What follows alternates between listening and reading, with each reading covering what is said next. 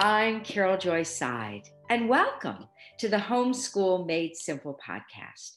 You're listening to episode 77. This is a podcast to help you homeschool simply, inexpensively, and enjoyably. Well, this morning I am sitting across from my computer as I'm Zooming with my assistant, Rachel, and her sweet husband, Jesse Winchester. Hello, you guys. Welcome. Hello. Hi. Right, bright and early. Yeah. So tell us a little bit about your family, Jesse, and, and about your lives. What do you guys do? Yeah, so we live in upstate South Carolina. Uh, it's Rachel and myself, and then our three beautiful children um, Benji, Lucy, and Caroline. Uh, they are five, three, and she's how many months? Nine. Nine months. Nine months now. So um, I'm a real estate agent. So, uh, and I work all across the upstate of South Carolina. And uh, Rachel is home with our kids, and Carol keeps her busy as well. So, She's home eating bonbons and working for me and taking care of three children. Right. It's a walk in the park, really. Yeah. yeah, spa days every day. exactly. So today I wanted to interview you all because I think you really model something that I'm pretty passionate about, and that is how to make our children comfortable in nature and the outdoors and what that looks like. So, Rachel, talk a little bit about how um, you know you've implemented that vision with your kids. Yeah, I think when our son was a baby, it just began by morning walks because I wanted to get out of the house, I wanted to move. And so we just go on a walk around the neighborhood. Um, and he'd be in the stroller, you know, and pushing and everything. And then as he got older, then it would kind of evolve into him actually doing more things, you know, because when the first kind of six to eight months of a baby's life is pretty inside. I mean, Yes. so then, but then once they start to crawl, they want to go outside. You know, that's what our baby right now wants to do. Sh- When we open the door, she gets so excited to go outside. And when we, my parents have a lake house, and when we walk down to the lake, she starts kicking her feet as she sees the water. You know, they have this natural desire, I think, to be outside and to explore and crawl around and, you know, find the mulch, find the sticks to chew on, just dig around. Yes. And so, yeah, so it kind of began as just getting outside, having this practice of getting outside every day. And then, you know, went further, you know, okay, now we're in the sandbox or now we're, um, you know, crawling around. You have to really let them get dirty. Yes. Yes. And what about germs? And what about laundry? And what about, you know, danger? Like how how do you face those issues that some moms particularly are very, very concerned about? Jesse, you want to answer that question? You're smiling, a big smile. Uh, we uh, well, our, I was just thinking our our children's clothes are like 99 and a half percent hand me downs because of that. You know, we don't ever really pay full price for clothing because they just get ruined, um, you know, in five minutes. So especially when they're crawling, it's like those clothes are goners, you know. So um, yeah, germs. I mean, we I think tend toward a terrain theory approach to life. So, you know, it's like we don't necessarily worry as much about germs and things because, you know, dirt is good for you. So, dirt is marvelous for you actually and the research is that kids who are kept too clean uh, wind up having asthma and other issues Mhm. that kids who've been rolling around in the dirt now i don't mean city dirt you know it's not like you go into a subway station let your Yeah. kids go on right. right. Yeah. But but dirt real dirt i mean earth Right. Mhm. is a healing amazing thing for kids for their nervous systems for their Mhm. digestion for their immune systems it's a gift yeah Yeah. yeah definitely i can i just have all these like pictures of i mean when benji was a baby and he was just crawling he hadn't started walking yet but we had put in a little garden. So i would be out there weeding and he would just be crawling across the yard. And you know i mean when you're crawling across the yard you're very close to the ground. So you're just getting all that stuff right up in your face and everything. And I remember like planting a tree or something and he was just right there in the he's covered in red clay because that's what we have around here. And he's just all orange you know and Aw. covered in it. And so that's just kind of the whole atmosphere of like how we live you know? They just are right there in it with us. Yes. Um and and we've become more outdoors as we you know raise them to be outdoors then our own interests have kind of increased at the same time of Mm. you know we have a yard and so we keep the yard and we have a garden and keep the garden and weed and pick the vegetables and you know we have chickens now too so that gives us something to do outside. Yeah talk about that talk about chickens that's a marvelous thing to have. Yeah yeah children are obsessed with them you know? It, it doesn't matter if they've ever seen one or not they want to run straight to them so yeah if you Yeah. if you want to get your kids outside get a couple of chickens because they'll you know you don't want the chickens inside. So that brings that takes the that takes the kids out. Yeah. So yeah. we had we had some folks at our house recently who they had never really seen chickens before and they you know their um, their kids ran straight down there and just were fascinated with the whole Mm-hmm. the whole setup so. Are the chickens safe from your children? You know i mean that's a question. I'm not worried about the children being safe they Right. they would love them to death if we let them you know so they i think they are learning their boundaries so. Mhm. yeah. Now you have created a little building for your chickens right? Do they go in at night or how do you do it hmm Yeah, we have a coop and a run where they're enclosed pretty much unless we let them out. So, um, pretty good setup. Yeah, they go in on their own at night and come out on their own in the morning. So, yeah yeah. yeah we go and take them the scraps from the kitchen and then we gather the eggs and the kids are all a part of it actually we um there was a snake in the coop Ooh. last week or something mm-hmm. and benji was helping me get the eggs and we have some that like to lay in the corner where they're not supposed to but we have to go into the coop and get them and so he was unlocking it and going in to get it and he saw a snake.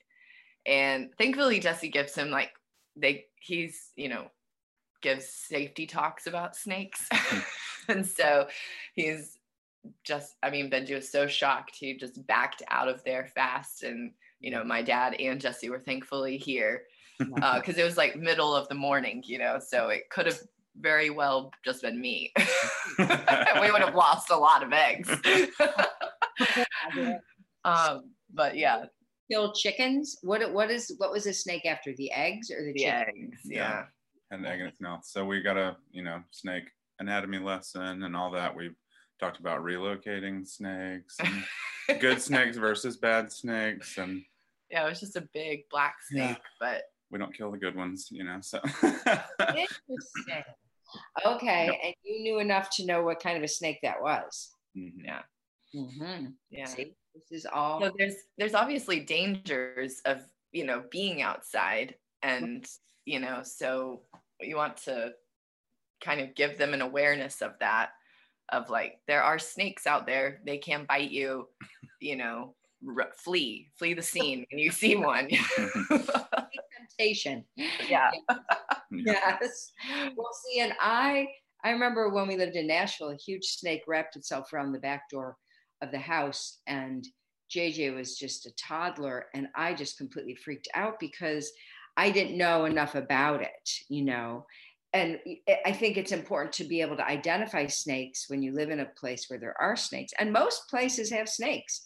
So you really need to be knowledgeable. Is this, like you said, Jesse, is this a good snake or a bad snake? So how did you know that? Uh, just, just, I didn't, I mean, I've seen good, I've seen the good kind and bad, bad kind in my life. And we have, we have a picture too, like a printout. Um, and I think the American Boys Handbook. Um, what is it? What's it called? Yeah, yeah American Boys Handbook. Yeah. It has pictures in there of the different kinds of snakes and the shapes of their heads, and you know, for, so what's venomous and what's not. So. I didn't even know that. I love that book. One more reason to love it. Right. No. good because I need to get that out and say, hmm, yeah, this is so good. I mean, this is growing up with nature, these things are just innately known. But if you've been living in a suburban, you know, castle all your lives, you don't have life experience with a snake. You don't have life experience with anything, you know, really outdoors unless you work harder at it. Yeah. Mm-hmm. Yeah. I mean, Jesse definitely has a lot of childhood experience with all of those things. And yeah. so, you know, was taught to identify snakes and yeah. trees and everything. So he was kind of given that knowledge and is able to. Yeah, I was never inside as a child. I think that's the best thing. My best gift my parents ever gave me was a push out the door, you know, every day. I was I was a terror as a child, especially if I was inside, you know. It just most kids are. Most yeah yeah then when you're outside and the trees are above you the sky is above you the sun is above you everything is taller than you you feel mm-hmm. really small. You know you kind of get put in your place a little bit so that was good for me. Yeah. Yes. So how have you intentionally made your children outdoor children? We we do things together outside so landscaping, yard work, um, that's all pretty minimal. But then like outside projects, playing outside, you know, bicycles, like encouraging outside play, you know. Family walks. Yeah. We set up a last year, a couple years ago, we set up a mud kitchen outside so they Tell can, about you know, that so there's two it's it's like so simple if you saw it and it's it's always a mess but it's so much fun for them. There's two stumps with an old tabletop on top of it. Okay. And we've collected from thrift stores and things like little pots and pans and um you know muffin, muffin tins that yeah. we torched muffins in you know then that goes outside. So you know um all that it just and then they play out there for hours going to get dirt from one part of the yard to bring it over to the other and filling up a water bucket yeah. to make mud and you know baking their pies and their cakes. And they'll come tell me you know i made you some meatloaf dad. You know and so they play out there i mean 90% of their time outside is spent at that really simple and really cheap uh, like nearly free setup. So mm-hmm we've had sandboxes and water tables and things like that you know all the expensive things that you can get to go outside but they don't really play with them you know they play with them for a little while and they get bored so that's like totally open-ended for them yeah. and they wow. they can just play out there for hours and hours so and you don't mind them digging up your yard or you know, see, talk about that, you know, but we have a gardener and we have an HSA. What is it called? Not H HOA, whatever it is. Yeah. HOA. And, you know, people are thinking all these things. It's like, well, our house looks like, you know, a golf course outside. It's like perfect. Mm-hmm. Like, w- how does this work in a suburban? I mean, you guys live in a suburban area. Yeah. Yeah. Thankfully, yeah. we don't have an HOA. Okay. But we still um, want our neighbors to not yeah. feel like we're polluting the neighborhood. Yeah, we. yeah. next door. Yeah, we don't want that. yeah. Yeah, we don't. We don't want to be the messy neighbor, and we're not by any means. But you know, it, and we do have like it's a routine. You know, to clean up the yard. We blow off the driveway. We we clean up after ourselves out there, just like we do inside. Yeah, I mean, I think if you if you have the pristine manicured yard and you know just the the fortress of a you know setup outside, I think you're you're probably going to be frustrated a lot, you know, or your kids are just going to be stifled. Yes. Where you know, so I think I had to break up with that mindset, you know, because I I definitely wanted to be the you know have the best yard in town, you know, when we first were having kids, and then I was I was like, yeah, this it's not worth it, you know, to chase them around, you know, fussing because they've dug a hole, exactly. you know. So, mm-hmm. so have you kind of given them um, a section of your yard that can, yeah, talk about that, right? Right, kind of creating zones of like yeah. their their mud kitchen is in a particular place and it's kind of tucked to the side. Anyway. So it's not like that's happening in the middle of the yard, right. you know. Not your front yard where all the neighbors right. have to. Yeah. I mean, right now Benji has we have a gravel section and he has he's like digging a road and so it is a rather disaster right now. But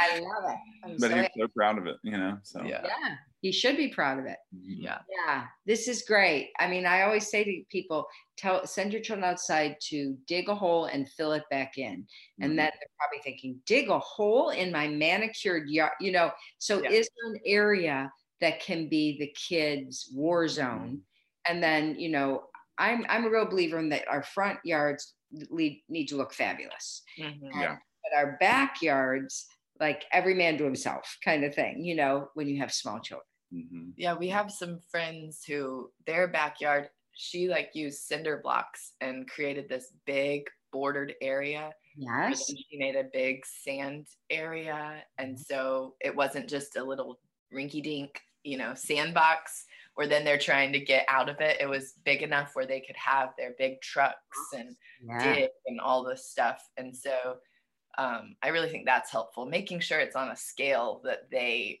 feel like they've got enough room to do some things and mm. multiple children yes. do some things. Yes. Because if it's too small, then they just get trapped and then they start looking outside of it and everything.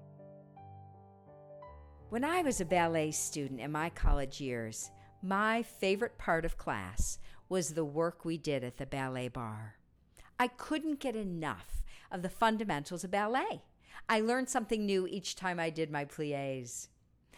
I feel the same way about a seminar that I wrote many years ago called A Literature Based Approach to Education. That's where it all began.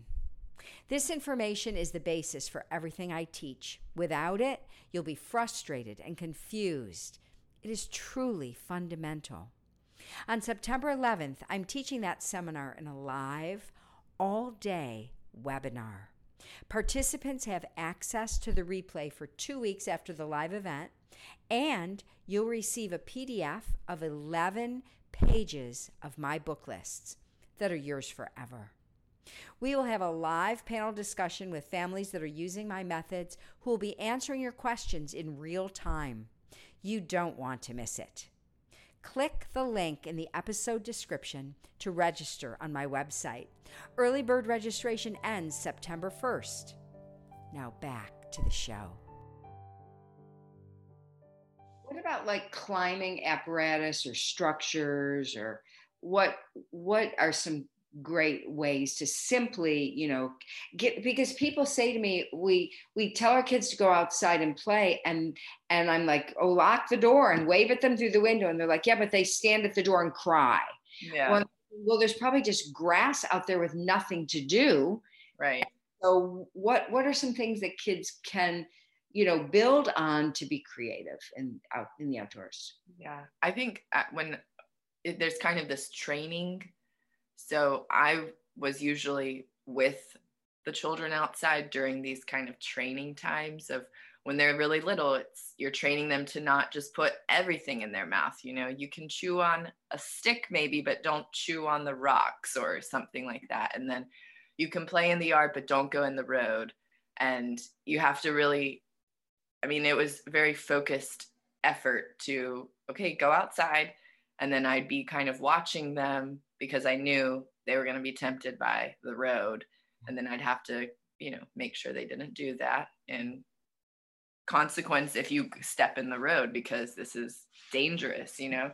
Yeah. Um, but then once, but then you go through that and then they understand that boundary. And then it's kind of the next thing. Okay. Okay. You don't go in the basement. Like you can play in the backyard, but don't go in the basement. And we're going to reinforce that. But because I think they need to know their boundaries and everything. But also, some of the training has been me being outside with them, especially when they were younger, was okay, I'm in a, I think in the Waldorf, they call it um, like kind of holding the space or something. Holding the space? Yeah. Yeah. So, Explain. like the caregiver is present to just kind of hold the space with the child. I don't know, kind of be an anchor maybe Yeah. means. And so, you know, when Benji was little, it kind of helps with subsequent kids because the other children become that anchor for them. Whereas with the first child, you know, I was the anchor for him. So I would go out, you know, let's go play in the sandbox. I didn't play with him in the sandbox, but I would sit there and I'd read Mhm. and he'd play in the sandbox. Or, okay, let's go outside and work in the yard. And I have a specific task that I am working on, and he's just around.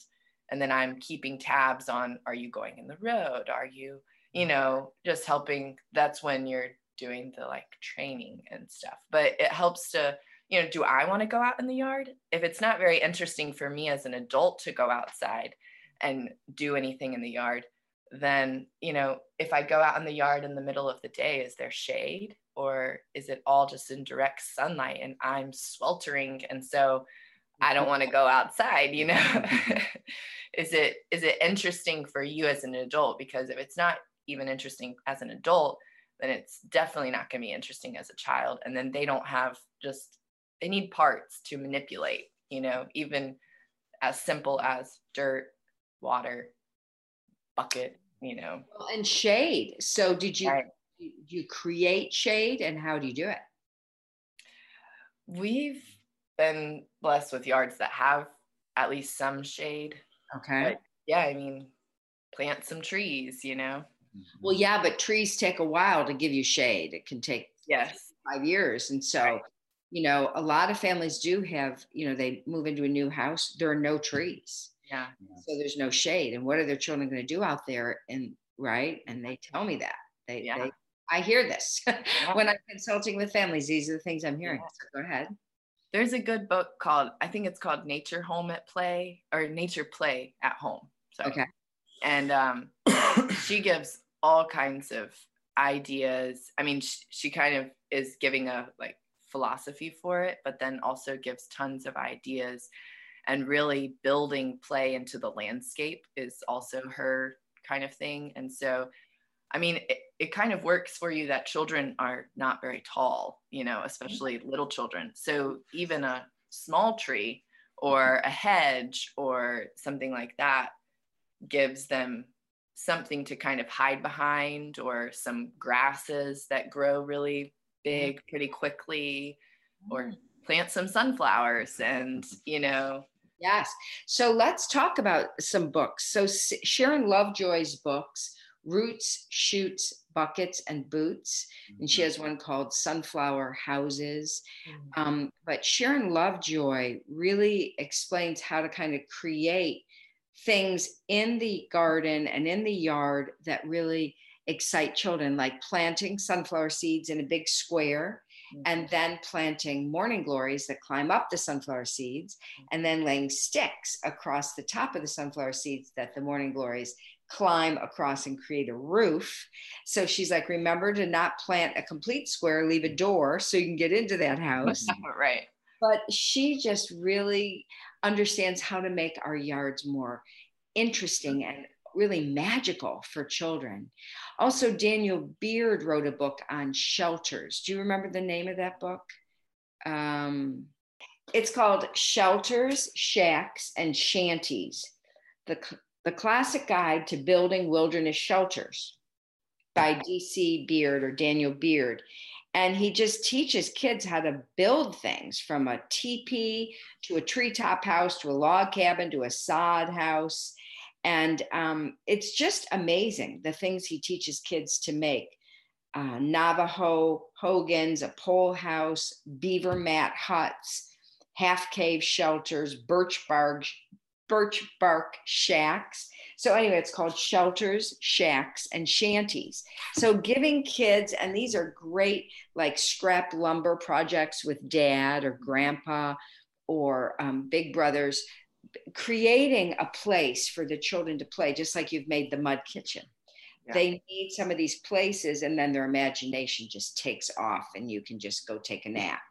But getting them started on, on this blank yard with kind of brown looking grass and nothing else, who would want to go out there, especially in the heat of the day? Yeah. Benji Benji really likes to build. Yes. Um, and I think all boys do. You know, it's a it, yeah, foster that in boys especially. Um, but the his building site ended up in our driveway all the time. You know? That was where he was doing it and everything. So there were nails and screws and everything in our driveway. So we had to park like at the road basically. um, so we we problem solved and moved his he calls it his job site. Um, we have some neighbors across the street who are contractors, so they always go to their job site. So he goes to his job site, you know. Um, but we moved it back to the back corner of our backyard. Yeah. Moved all his stuff, and then every piece of scrap lumber, every screw he can find, every nail, every rusty hammer, you know, just anything that he he's got a box out there that he keeps his tools in. Um, that's that's his job site, you know. So that's a designated area where he, I mean, we don't waste any scrap lumber, especially these days, as expensive as it is. Exactly. He, he gets to take it and go build with it. So that is so great. I am loving this idea. I'm picturing a place behind my garage where my grandchildren could set up shop and nobody would care. Mm-hmm. And yeah, just finding a little place that's just theirs and they can leave it set up and leave it messy and mm-hmm. nobody cares instead of, you know, obviously we want to be respectful of our neighbors, but mm-hmm. our children are our primary concern and giving them the freedom and as dr moore used to say buy your children tools not toys and watch them have fun mm-hmm. and just simple things like a rope hanging from a tree or making like a rope swing there's a dad a homeschool dad that i was reading about um, during covid he built a swing i think he's in south carolina now that i think about it and um, he built this really really nice swing for his kids and it was such a hit that he started selling them nationally. It was in Southern Living, actually. That's where it was. Yeah. And they have, yeah, they're precious Christian homeschool family. And this is just his little side hustle, but he's doing these beautiful swings and he's using lovely wood and he's, you know, he's bringing it to a whole nother level, making kind of an heirloom swing, which was great. But any dad could make a rope swing or a tire swing. Um, we're making, sometimes we make things too hard and too expensive Mm-hmm. And um, some places won't even let you climb the trees, you know. So Richard Louv, who wrote uh, Last Child in the Woods, talks about living in San Diego in a you know suburban area where you're the children are not even allowed to climb the trees where yeah. they live. So how do you, you know, if you have trees, how do you get kids up in them? How can you make them more accessible to kids? don't trim the limbs off that are at the bottom. Leave them. Um, don't manicure them too much. um, yeah. yeah, or tie a rope to a limb and let them, you know, kind of belay themselves up the tree. Exactly. Exactly. Yeah. yeah. I mean, these things are so simple, but sometimes we're paralyzed living in the suburbs and we just are like yeah let's just go to the park and play on the swing set which lasts about 10 minutes i mean swing sets are better but you know like jungle gyms can be so boring after a certain period of time like city parks Richard Louv talks about that, that that is not what children are looking for. They're looking for wilderness. They're looking for jungle. They're looking for shade and, and nothing manicured. And so when JJ was little, we lived at the beach and we had a little park um, down at the beach there in Huntington Beach, and he and his friends a, a lot. We had a darling park with sand under everything. It was really great. but they would play on that stuff for about 10 minutes and then they would disappear and they'd be on the edges of the park where there were bushes and trees and scope for imagination, as Anne would say. And that's where they wanted to play and what they wanted to do. Yeah. So, any advice to young families as we close? What what would you say? They're just starting out and they're like, oh, what what would you say? I think just even just coming up with one way that you can together start to spend some time outside, even if it's going to a place, a, a park or a preserve, you know, choosing a place that it's more trails and like what you're talking about, wilderness or, you know, conserved land or something. Um, and you know, just in spending time together outside of just this is something we all enjoy. We love to get outside. I mean, mm-hmm. it will make a difference in your own life because I'll be all worked up and stomach in a knot and we'll go on our adventure and, you know, be just in the woods and the waterfalls and, you know, I'm like, "Oh, I don't feel all tight and worked up or anything. We're just relaxed and together and stuff. And so I think that helps to just start to cultivate that enjoyment of nature together and that adults and children both do this, you know, and normalize that for the family. Yes. Yes. Jesse, what would you say to the dads?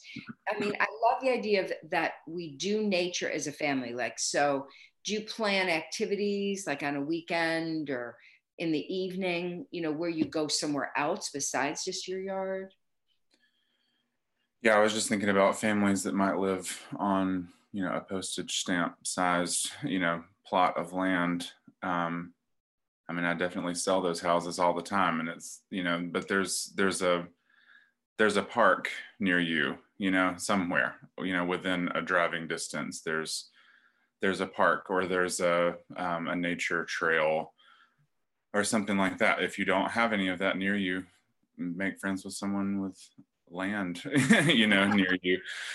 um, I think for us, and you know, I guess to the dads, just be be aware of your family's rhythms and just normalize going outside.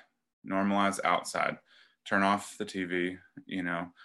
Um, put that away, put the games away, you know, and go out the door and let that be the Saturday morning activity, you know, not cartoons, you know, just yes. take, take know, it out that's yeah. really good that you said that, Jesse. Excuse me for interrupting you. Mm, but a lot of times when I'm consulting with dads, they say to me, Well, Carol, I'm gone, you know, 12 hours a day, living in California, commuting, doing whatever.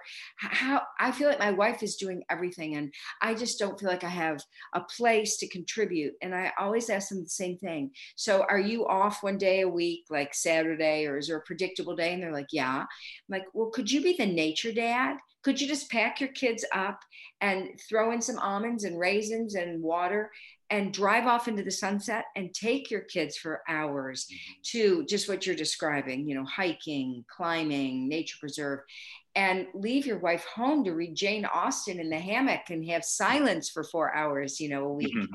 And, and then the wife always says, No, I want to come. I'm like, Okay, great, you come too. But I just feel like if daddy owns this, what a gift that is to the whole family that you set the pace and you you plan it and initiate it. Mm-hmm. yeah. Yeah. So all right. Well would you pray for these families? Which one of you you why don't you both pray? Rachel you start. You, you, dial and jesse will hang up is what we say. Okay. father we thank you for your creation and just the beauty of it and the splendor of it and how it speaks to us of your character and your goodness and your strength. And we just pray for the families who are listening to this and just that children and adults alike would just be drawn to outside and that they would see your creation and just be drawn to you and live in communion with you and that you would just help them to be creative and think of ways that they can get outside and um, play together, explore together, um, cultivate the earth, and just really be passionate about those things. Yes. Father, we Father, we thank you for our greatest blessings, our children. Thank you for um, the opportunity that we all have to uh, raise the next generation. And Father, we thank you specifically today for our hands and our feet and our eyes and our lungs and all the things that we use um, in our bodies to to work your creation and work the land and to play and to um, just spend time together outside in your in your beauty um, we thank you for um, the opportunity we have today to talk about this and pray for families who hear it that um, everyone will be inspired together uh, to get outside, uh, to go out and to celebrate everything that you have given us um, in your in your world. And it's in Jesus' name that we pray. Amen. Amen. Well, thank you, Rachel and Jesse, and thanks for listening this week on the Homeschool Made Simple podcast. If you liked what you heard in this episode, I'd appreciate a rating and a review on iTunes. Or if you'd simply tell a friend about the show, that would help too. Visit my website, caroljoyseid.com, to subscribe to our weekly email and receive exclusive discounts in my online store where seminars and interviews are available. Be sure to tune in next week for my next episode where I help you homeschool simply, inexpensively, and enjoyably. Blessings.